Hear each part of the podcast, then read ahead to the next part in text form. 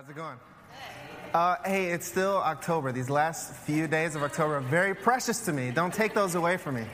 It's still it's still October. Um, well, welcome. Welcome to the South Suburban Vineyard Church. Like Tony said, my name is David Jacob. I'm one of the pastors here. We always love to see new faces in the crowd. So if you're a first time visitor here today, welcome. We're really glad that you're here. We also say to the people out in the world who aren't here today, welcome. We're glad that you're listening to us on our website and our podcast. And of course, you're always welcome to join us here on Sunday morning. Well, I have the privilege of continuing our current sermon series, Lessons from the Life of David. Uh, I'll tell you what, I've been really excited about this series for quite some time now. We've been preparing for it, we've been talking about it. i have been really, really excited about it because my whole life I've, I've been uh, drawn to the life and person of David that we find in the Bible. I mean, we're namesakes. I literally have my name because of that person in the Bible. And what I could say is that over the course of my life, I've, I've become very familiar with his life. And he has lived an incredible, incredible life. He was an incredible man. And actually, knowing a little bit about his story, about his life, actually has um, kind of created some, some awkward moments in my life. And that's how, how does that happen? He lived a really long time ago. Well, I, I grew up around church. Uh, my, both my parents were pastors, and I would just, uh, they would introduce me to adults, or I would just, you know, as a young child, I would meet different adults around church. And as church, good church people do, they reference people in the Bible. And so they would meet me and say, Oh, just like David in the Bible. And I would often think, because I knew quite a bit about David's life, I'd be like, Are you talking about like the amazing worshiper David, the psalm writing David, the conquering king David, the man who was had a God, uh, his heart after God's own heart. Are you talking about that David? Or are you talking about the same person, but the guy who got one of his closest friends killed? The guy who stole his wife and committed adultery and had way more wives than he should have ever had? The guy who uh, did some pretty gnarly stuff along the way. And uh, I would ask myself, which David are you talking about? Uh, I don't really know how to take it in this moment. You know, of course, you know, they're well meaning adults. They were just trying to be kind to a young boy. But it's, it's nice to think of David in his highlights, right? It's nice to think of this conquering hero, the psalm writing guy who just beloved David. But what it, at the very least we could say is that he lived a pretty complicated life.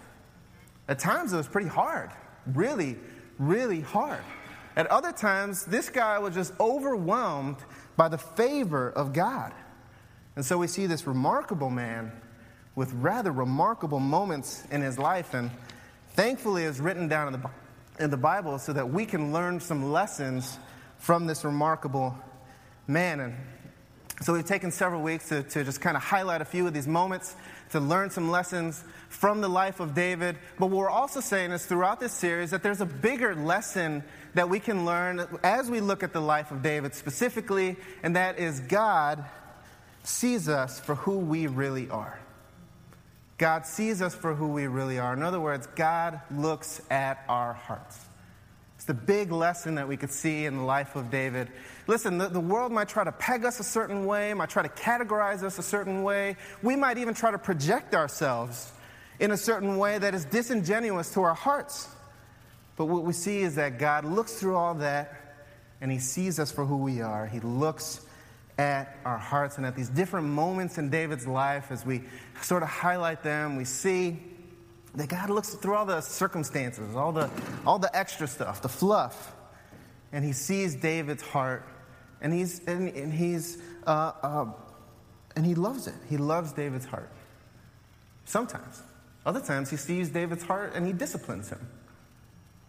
And God looks at our heart. But the amazing thing is that at every single turn, God loves David through it.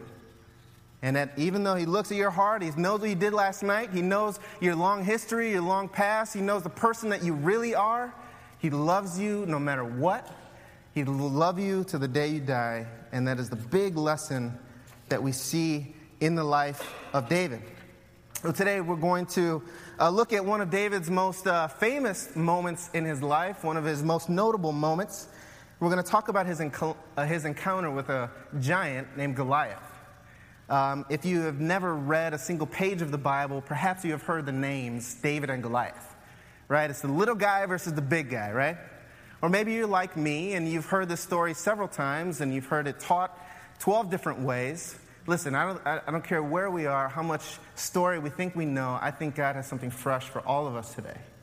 And like I said, I mean, I'm pretty familiar with this guy named David. And I tell you, God spoke some, some really wonderful things to me and challenged me, really. It, this has been a very, very challenging week for me. So we're going to look at the story of David and Goliath. I've titled today's sermon, Standing Up to Goliath. Standing Up to Goliath. We're going to look at 1 Samuel chapter 17. 1 Samuel chapter 17. The book of 1 Samuel is, an, is a book in the Old Testament, uh, which is kind of the first half of the Bible.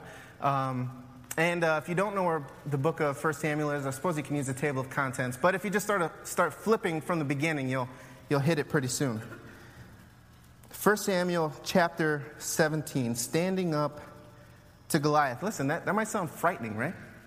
I don't know how many giants you like to stand up to, but it sounds incredibly frightening. And sometimes it even sounds impossible. But, I think as we look at the story of David and Goliath, I think that David shows us that we can stand up to Goliath. And not only that, I think that he shows us that maybe we should stand up to the different Goliaths in our lives. And um, so 1 Samuel chapter 17, starting in verse 1, it's a really long passage.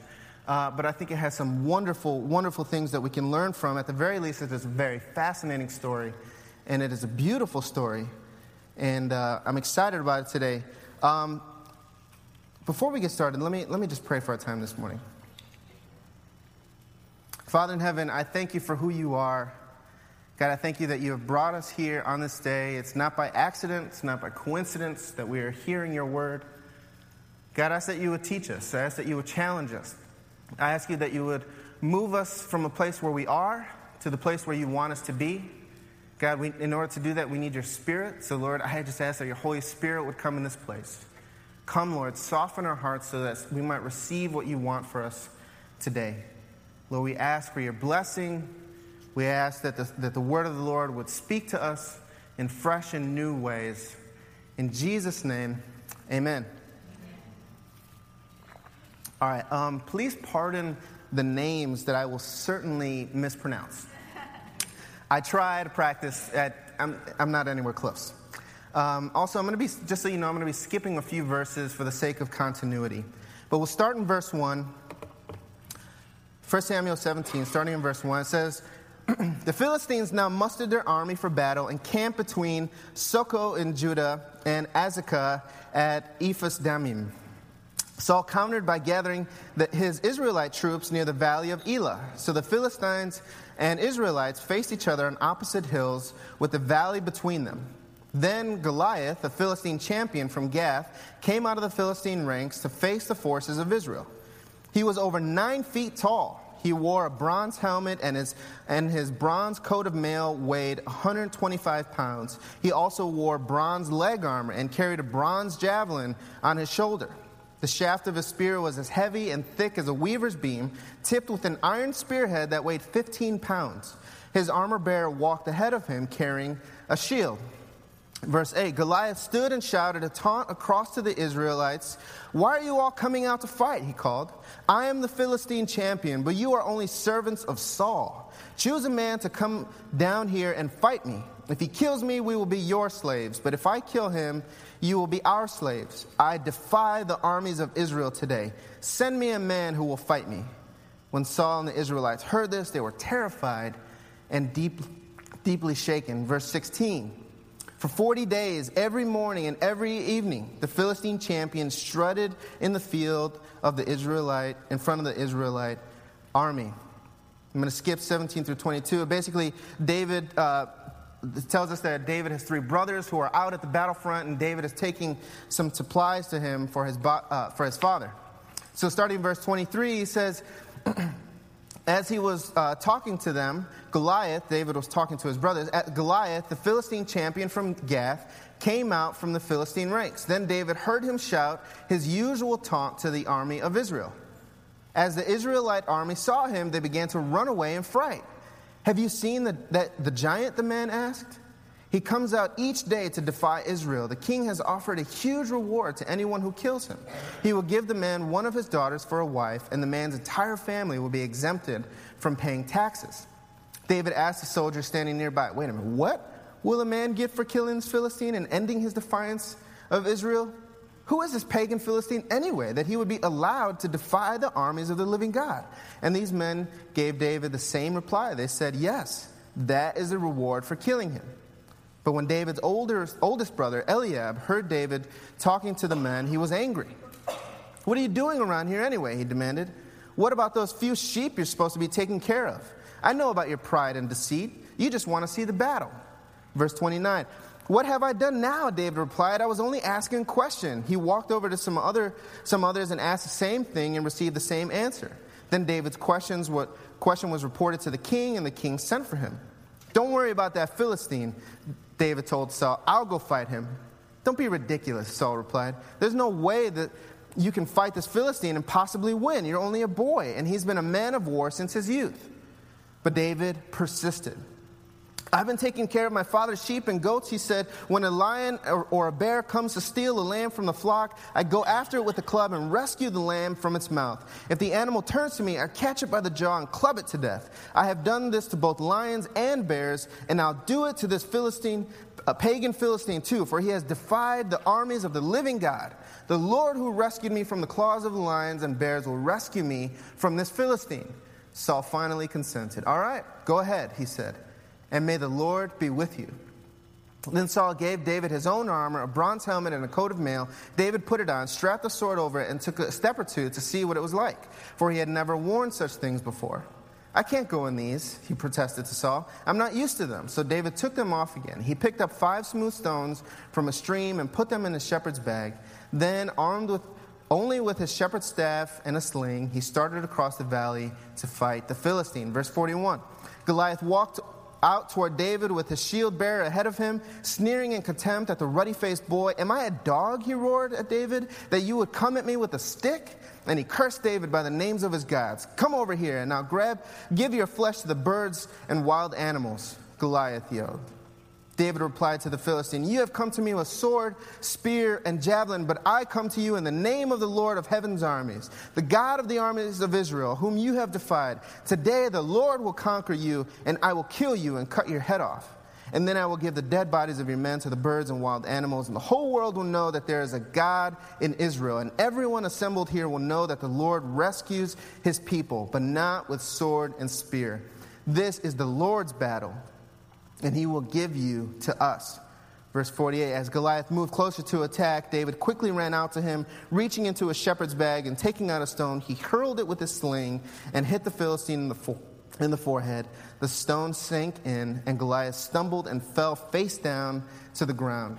So David triumphed over the Philistine only with a sling and a stone, for he had no sword. Then David ran over and pulled out Goliath's swords from its sheath. David used it to kill him and cut off his head.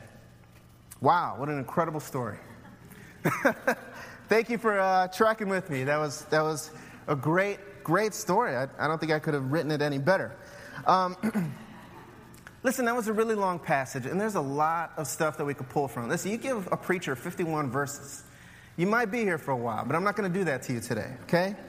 But I do want to, even though there's a lot that was said, I do want us to focus our framework of our talk on one big lesson this morning, and that is how do we effectively battle against and stand up to the Goliaths in our lives? How do we effectively battle against and stand up to the Goliaths in our lives? I looked it up this week, and according to Guinness, the tallest person is eight foot three inches tall. Uh, and according to my assessment, he actually looked pretty feeble. I feel like I could take him. Um, and I'm, I'm not anywhere close to that height. But obviously, we're not talking about, you know, big monstrous bullies that sort of roam around and stomp their feet and yell taunts, right? So, what are we talking about? What am I talking about when I say how defeating and standing up against a Goliath in our lives? Well, I think the Goliath in the story embodies something that I'll define this way. A Goliath is an overwhelming and often terrifying force that openly and directly opposes the will of God. Let me say that again. A Goliath is an overwhelming and often terrifying force that openly and directly opposes the will of God. We're talking about something big, something overwhelming, right? Something frightening, and maybe you're not shaking in your boots, but you know, for the most part, people don't want anything to do with it.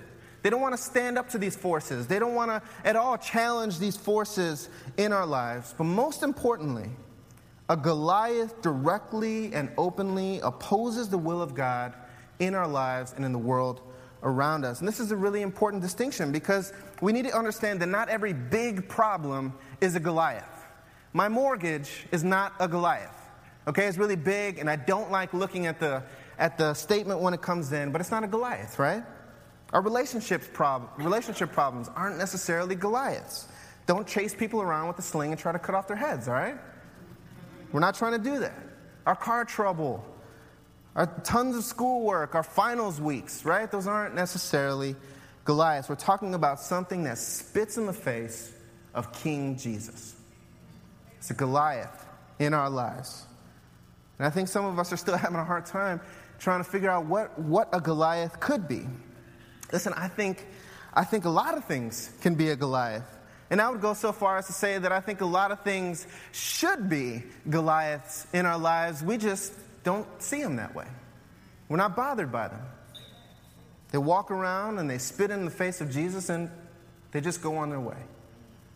I think some of the cultural norms, the things that just are every day around us, they just, they just go unchecked. Some of the, some of the, the dress, you know, the, the way people dress, some of the decisions that they make that go against the standards that God has set for us are Goliaths.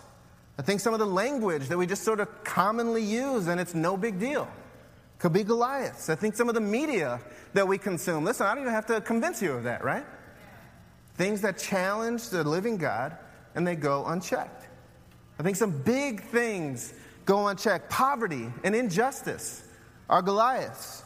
Street violence and gangs are Goliaths. The mistreatment and exploitation of the weak, the plight of the foreigner, the epidemic that is ruining so many lives of sex slavery, those are Goliaths in our lives and in our world. I think the degradation of the family, the redefinition of what things are supposed to look like, the lowering of the bar that God has called us to, the standards that He has called us to, and the forces behind that. Those are Goliaths the general disregard for the sovereignty and the holiness of God. It's Goliath.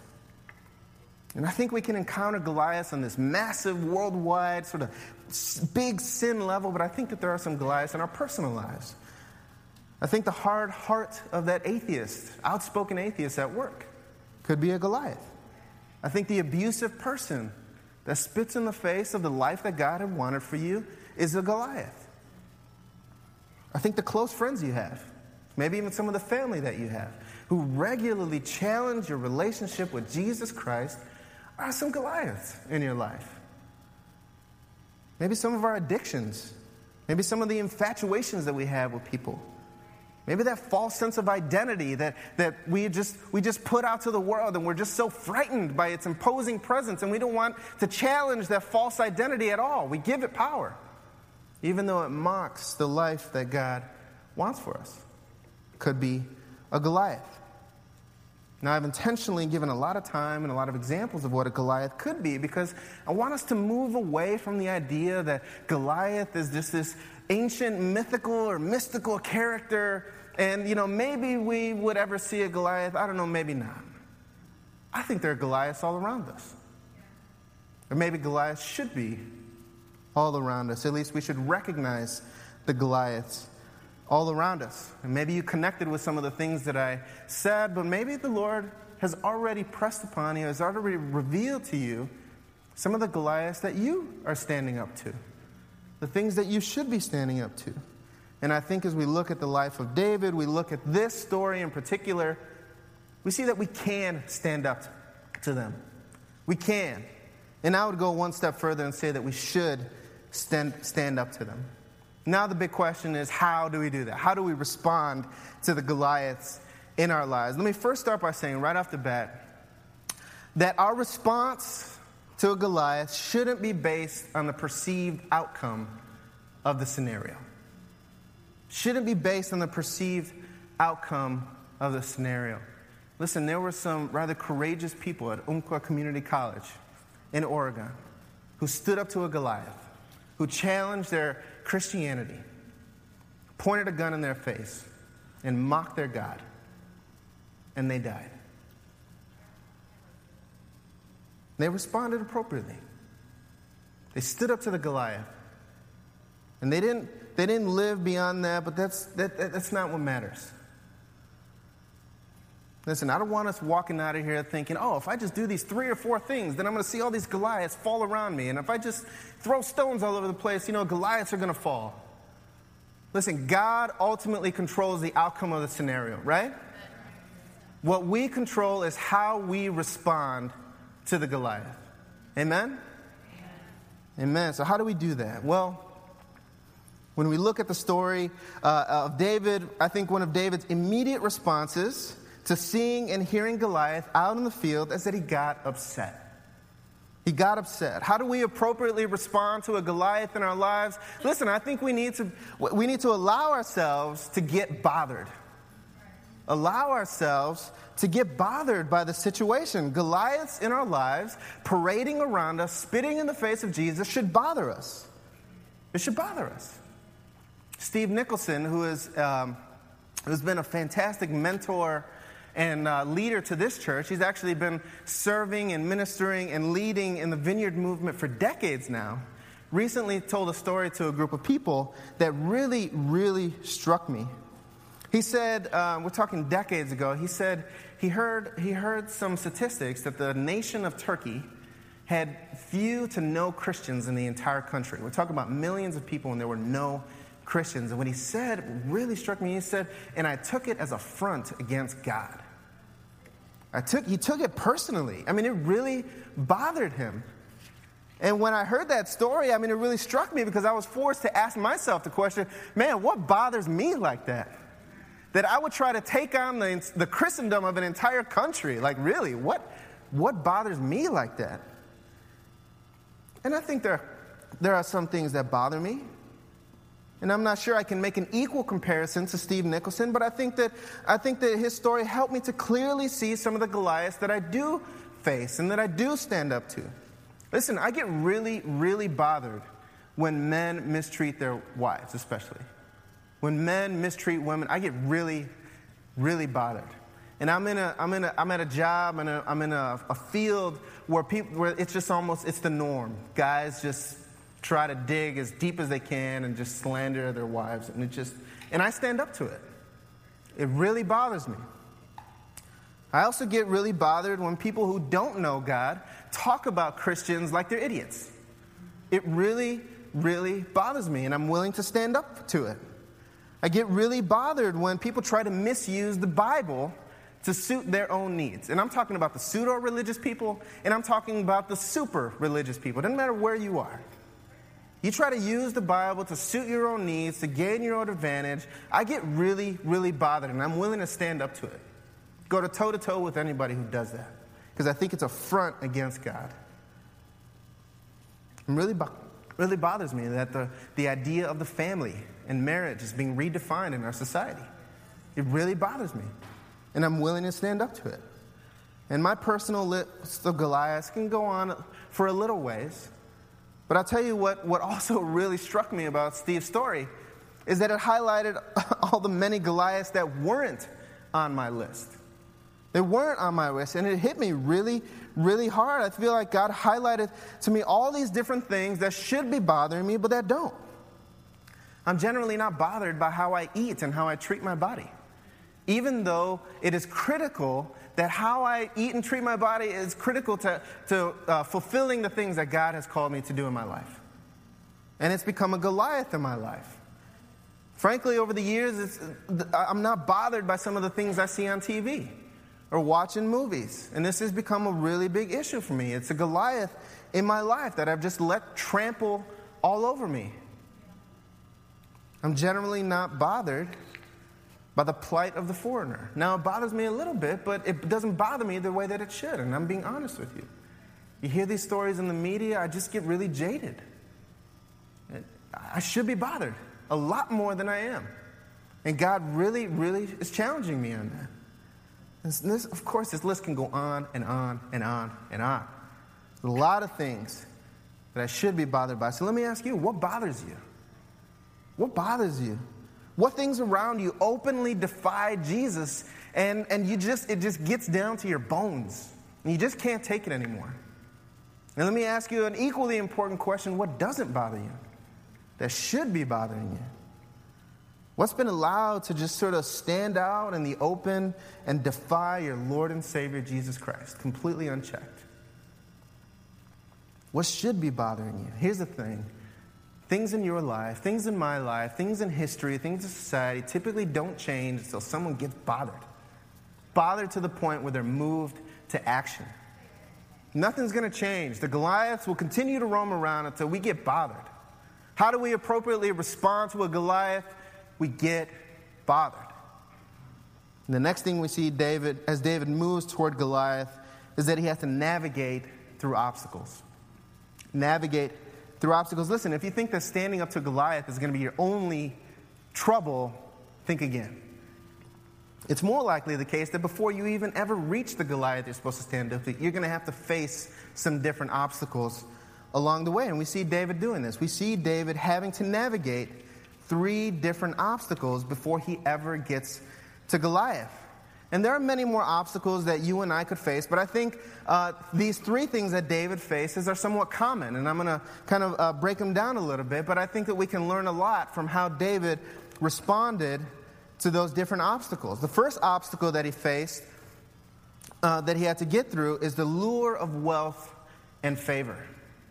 David had to navigate through the obstacle of the lure of wealth and favor. In verse 25, one of the, one of the men of the army said, Have you seen the giant? The men asked. He comes out each day to defy Israel. The king has offered a huge reward to anyone who kills him. He will give that man one of his daughters for a wife, and the man's entire family will be exempted from paying taxes. Listen, let me say that this isn't necessarily a broad issue of temptation. What we see is the tension between two very different motivations. Why was David going to go stand out in front of Goliath? Well, on the one hand, these men are talking about significant financial blessings. We're talking about marrying a princess for Pete's sake, right? And likely, listen, if David is victorious, not only will he gain the favor of the king, he's probably going to instantly become the most impressive and, and well liked person in, in all of the land. That, that could be a, motive, a really strong and powerful motivation, right? And on the other hand, no matter what the perceived benefit is, just simply Goliath is spitting in the face of God. And we see the tension between these two motivations. And I'm, I'm reminded when uh, Jesus said, You cannot serve both God and money. You got to pick one, they can't coexist. So we see David being lured by wealth, lured by favor, and on the other hand, we see him just wanting to stand up for God. And I think this is a big deal. I think this is a big deal, and I, uh, this is something that I can struggle with. And I imagine a lot of people fall prey to this. I have to ask myself, and of course, my more sober moments when I'm not overcome by these things, why am I actually doing this? I have to ask, I, I have asked myself that before and after I've come up to preach. Why am I actually doing this?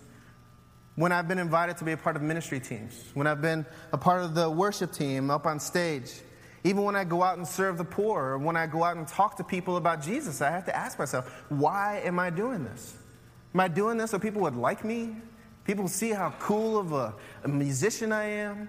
People see how nice of a speaker I am? Why am I doing this?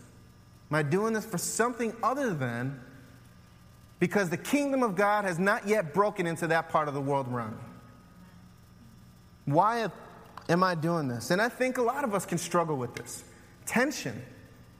Why do we stand up to a Goliath? This is a big deal because I think corrupting someone's motivation is a surefire way to derail their ability to be successful in battle. Let me say that a different way. Our motive, if our motivations are corrupted, it is a surefire way to lose against the Goliath. Amen? And this is something David had to navigate through. And I believe it's something that you and I will have to navigate through just about every time that we stand up to a Goliath. This is one of those universal obstacles that we'll probably always, always face. And the second obstacle that we see right after that is pushback. Pushback, not just from anybody, from his own family. David enters the battle scene. He's, he's getting excited. He's getting hot and bothered by this. He's asking a bunch of questions. Who is that guy? And who is trying to kick him off the battlefield? His own brother. His own brother. This is what he says in uh, verse 28. It says, But when David's oldest brother, Eliab, heard David talking to the men, he was angry. What are you doing around here anyway? He demanded. What about those few sheep you're supposed to be taking care of? I know about your pride and deceit. You just want to see the battle. Listen, how many of us can give examples of right at the moment when God is pushing us and moving us to the battlefront to, to fight a Goliath, moving us to the place where we should be standing up to, and we just get bothered and we're, we're moved to action? Someone in our family or someone in our close circle of friends tries to pull the carpet out from under us. How often does that happen? A spouse completely ignores these feelings and these, these emotions and this, this call that you feel like God has put on your life, and they completely ignore it. In fact, they refuse to support it. And suddenly, instantly, I don't know how they came up with it, but they have 10 reasons in their back pocket why it's a bad idea. It can happen. Or these quote unquote wise friends offering these challenging questions. Why do you care so much about those people dying halfway around the world? What does it matter? What do you care so much about the poor and, and the, the impoverished on the other side of the highway? You're never going to see those people. What does it matter? Why do you care about that? Why do you care so much about the hard heart of that coworker that you have? Listen, he's a jerk anyway. Why do you care about that? And just when we feel like God is moving us toward the battlefront, people are trying to pull us out of the battle. Pushback. Pushback. The person that should have been David's biggest cheerleader, big, his biggest supporter, is the person who's trying to shove David off the battlefield. And I think the same thing can easily happen to us. When we're standing up to the Goliath, we should expect pushback. Expect it. So David moves past the obstacle of, of his brother's rejection. He continues to talk to the other men about fighting Goliath, and one of the uh, king's men hears about his questioning attitude, is like, whoa. And uh, the king calls him into his presence and says, All right, maybe we've got one. So we see David's encounter with his third obstacle, and that is disapproval from leadership. David's third obstacle that he has to navigate is disapproval from leadership. Verse 32 says, uh, David is saying this Don't worry about that Philistine, David told Saul. I'll go out and fight him. This is Saul's response. Don't be ridiculous, Saul replied. There's no way you can fight the Philistine and possibly win. You're only a boy, and he's been a man of war since his youth. Listen, I think this means a lot. I think this means a lot when we get the blessing and approval of the leaders in our lives, right?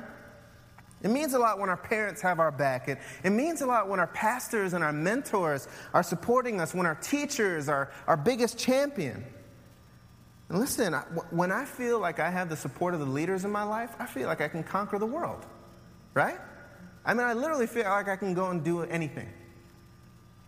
And on the flip side to that, it can take you out of the game.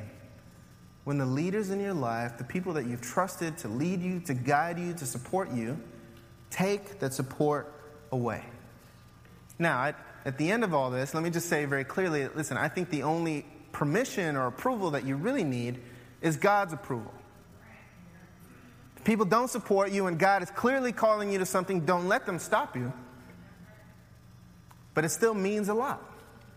It means a lot. And I think David knew he couldn't give up. Even though his leader did not approve of him, he needed to navigate through this obstacle. Saul disapproves of him. But 30, verse 34 says, and listen, if you have a Bible, underline this, but David persisted. But David persisted. This obstacle didn't defeat David, and he persisted to plead with Saul to let him fight. He told him about all the reasons why he would think he would win. And in verse 37, Saul finally consented. All right, all right, go ahead. And may the Lord be with you. He gets the blessing of his leader. It's really, really important, and I think it can happen to us. I think it can happen to us. And so we see David having to navigate through these different obstacles. We see him having to navigate through the lure of wealth and favor, through the rejection of his family, through the disapproval of his leader. But how often do our obstacles start and end with us? We tell ourselves we're not strong enough, we're not big enough, we're not smart enough, we're not good enough. Listen, an entire army behind David had already convinced themselves that they were not good enough to stand before Goliath. It's a common thing to check ourselves out of the game. Even the king, King Saul, was not convinced that he could stand up to Goliath. And we convince ourselves, we convince ourselves to just sit out, that we don't belong in the battle. We, t- we tell ourselves we're too busy. We tell ourselves that we just need that one more thing. Listen, when I, when I get that job or when I finally get money coming in, then, then I'll start doing something. When I finally, when things just start lining up, then I'll start fighting the battles of the Lord. Then I'll start standing up to Goliath.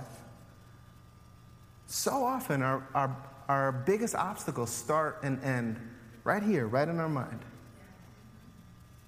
And we sit out. And the story teaches us that as we stand up to Goliath, we should not expect that there won't be any obstacles. We should expect to have obstacles and have to navigate through them in order to get to Goliath. No matter where they come from, whether they're coming from the people around us, from the different forces around us, or they're coming from our own minds and our own hearts, no matter what the scenario is, we need to be ready to navigate through the obstacles. Amen?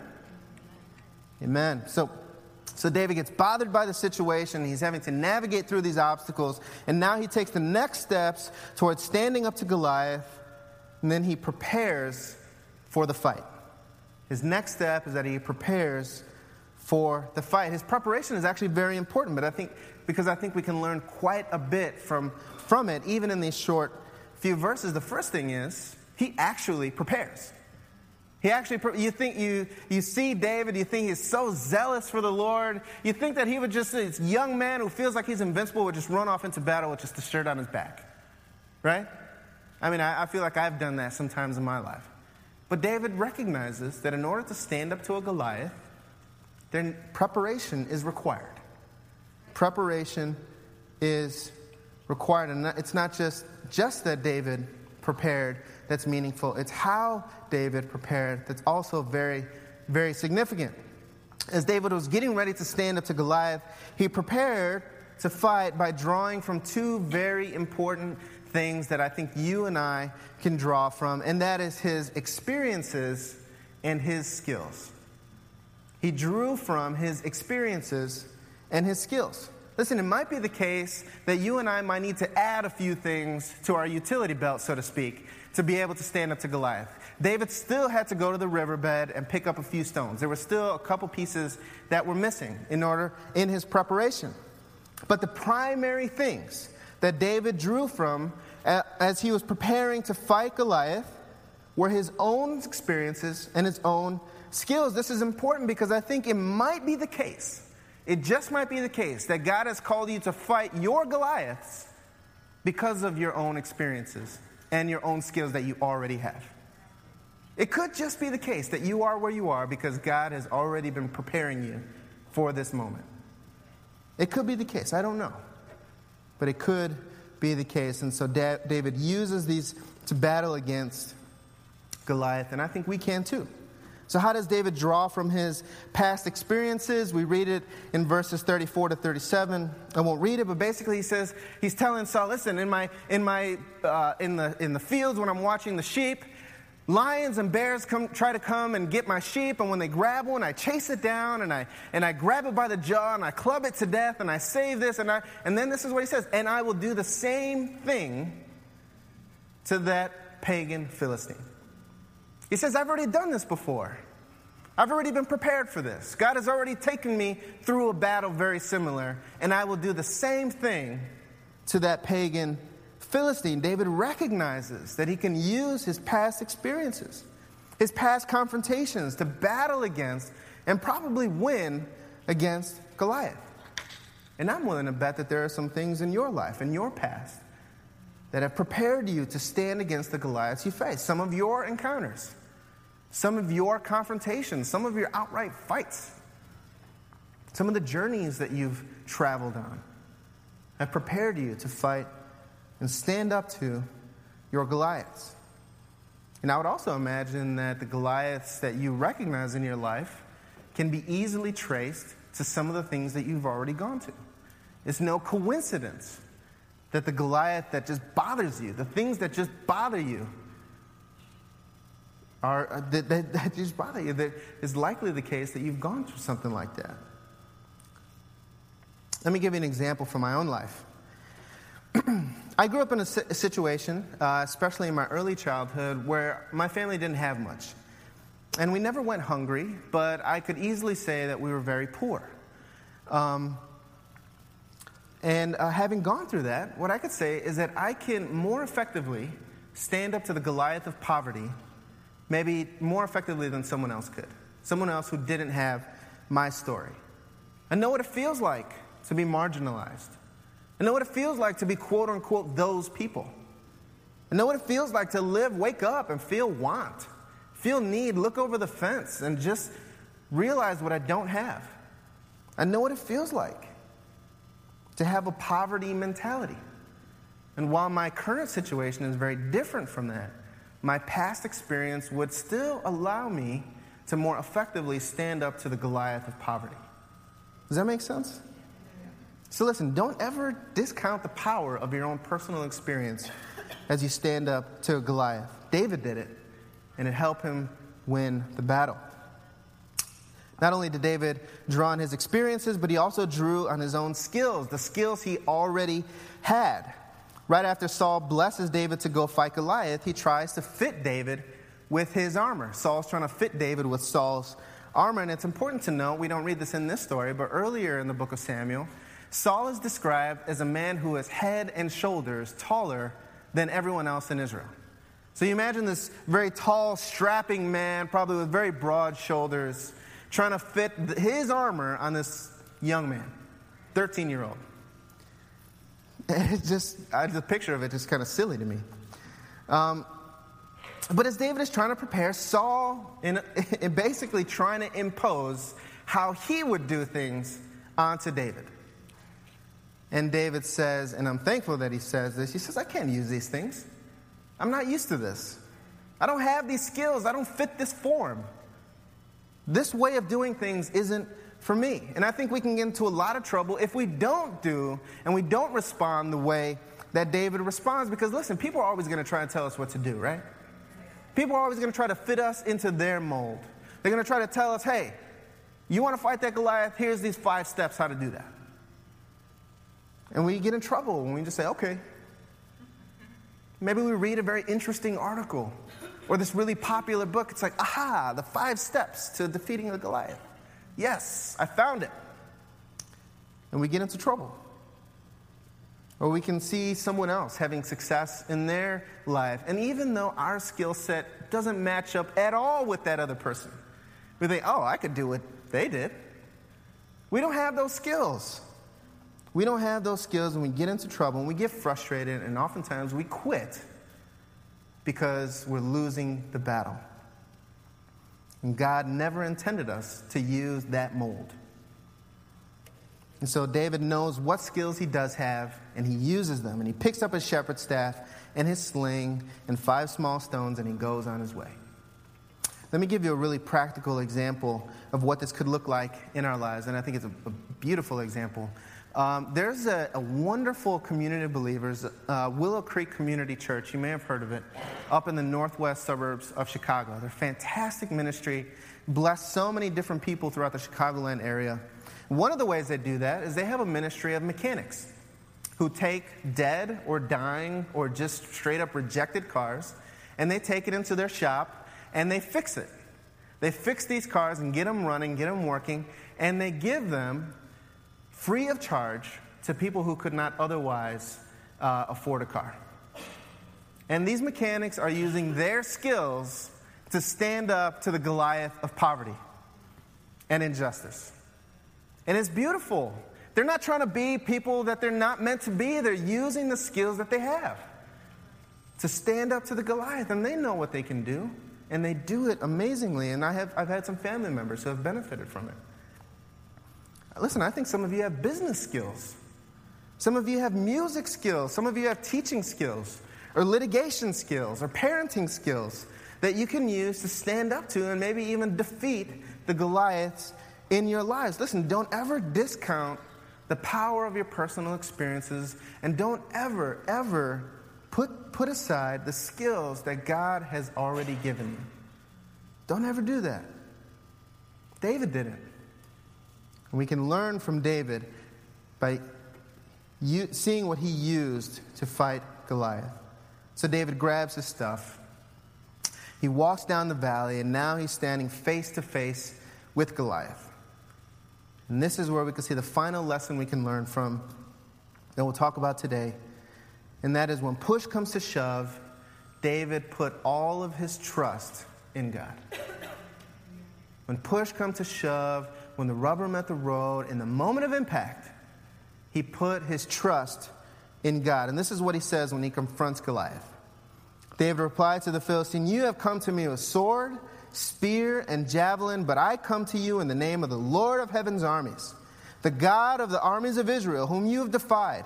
Today the Lord will conquer you, and I will kill you and cut your head off. And then I will give the dead bodies of your men to the birds and wild animals, and the whole world will know that there is a God in Israel. And everyone assembled here will know that the Lord rescues his people, but not with sword and spear. This is the Lord's battle, and he will give you to us. David didn't trust his staff, he didn't trust his sling, he didn't put all of his trust in his previous experiences. And, and, you know, with the lion and the bear, where did he put his trust? He put his trust in God. He put his trust in God because he knows it's God who will ultimately decide the outcome of the battle. Right? And I just wonder do you do that? I had to ask myself that. Do I do that? Do I rely on my own cunning, my own wit, my own skills, my own experiences? Do I fight my own battles? Do you fight your own battles? Or do you put all of your trust in God? Listen, David had a lot going for him. He killed a bear with his hands. But he still put his trust in God. And at the end of it all, in the moment that it really mattered, he trusted the Lord.